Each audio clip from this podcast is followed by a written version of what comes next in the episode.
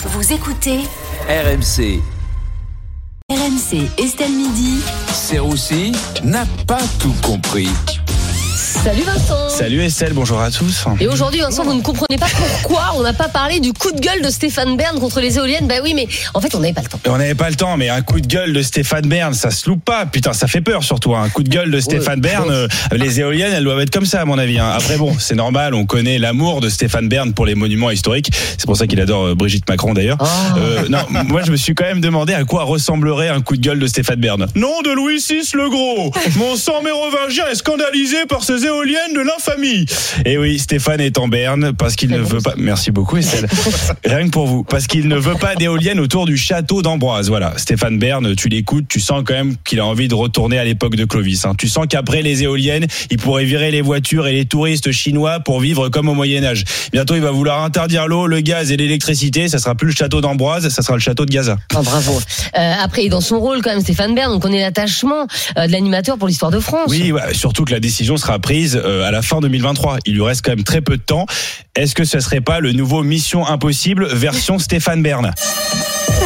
Steph, votre mission, si vous l'acceptez, est de protéger notre patrimoine contre les Chinois, les Qataris, les aéroports et maintenant le grand remplacement des éoliennes sur la terre de France. Vous devrez vaincre le roi Emmanuel III et sa sorcière Borde. Berne contre Borne.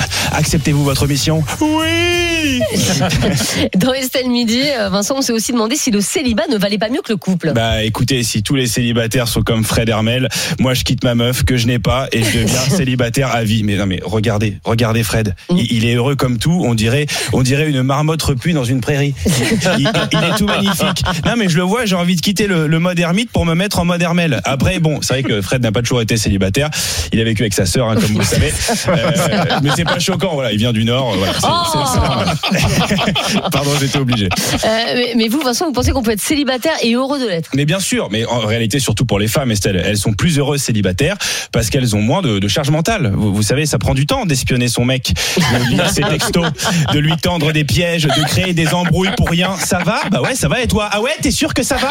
Ouais, ouais, non, ça a beaucoup de temps libre. hein. Ouais, bien sûr, excusez-moi, Vincent, mais le célibat réussit à beaucoup de femmes. Oui, oui, non, bah, ça va, Estelle. hein. On les connaît, euh, ces femmes célibataires qui disent qu'elles sont plus libres et qu'elles ont plus de temps pour voyager. Le road trip en sac à dos, c'est sympa jusqu'à 35 ans. À 60 ans, c'est fini les traversées en backpack. T'as plus d'amis et plus de genoux. C'est pas le polyamour qui t'attend, c'est la polyarthrose. Et puis, excusez-moi, mais ça commence à être fatigant. Les moches qui font semblant que le célibat est un choix. Oh. Excusez-moi. Non, mais le mec a un nez plus gros que celui de Jean Lassalle. Il est hyper négligé. Il a une barbe, on dirait Hagrid. Il se douche que les jours fériés. Et après, il est là. Vous savez, moi, je préfère que rester célibataire. Non, on préfère que tu restes célibataire. nuance, nuance. Mais vous, Vincent, vous êtes célibataire. Mais quelle question, Estelle, évidemment. Enfin, évidemment. Ah Euh, oui. Regardez-moi, je, je- je ne peux pas laisser ce corps d'Apollon que Pierre Rondeau dévore des yeux depuis tout à l'heure à une seule personne. Je suis obligé de, de partager. Finalement, mon corps est un peu un bien commun, vous savez. Et, et vous voyez quelqu'un en ce moment? Oui, Estelle, je, vois ma psy euh, pour régler mes problèmes d'ego et mon manque de confiance en moi. Dites-nous, Vincent, il paraît que la direction vous voir en spectacle hier. Mais oui, tout à fait, au point virgule. Mais oui. Eh ben oui, ben vous êtes évidemment la bienvenue, vous aussi, tous les mercredis à 19h. Eh ben, nous y, nous y viendrons aussi. Eh ben merci, Voilà. merci beaucoup.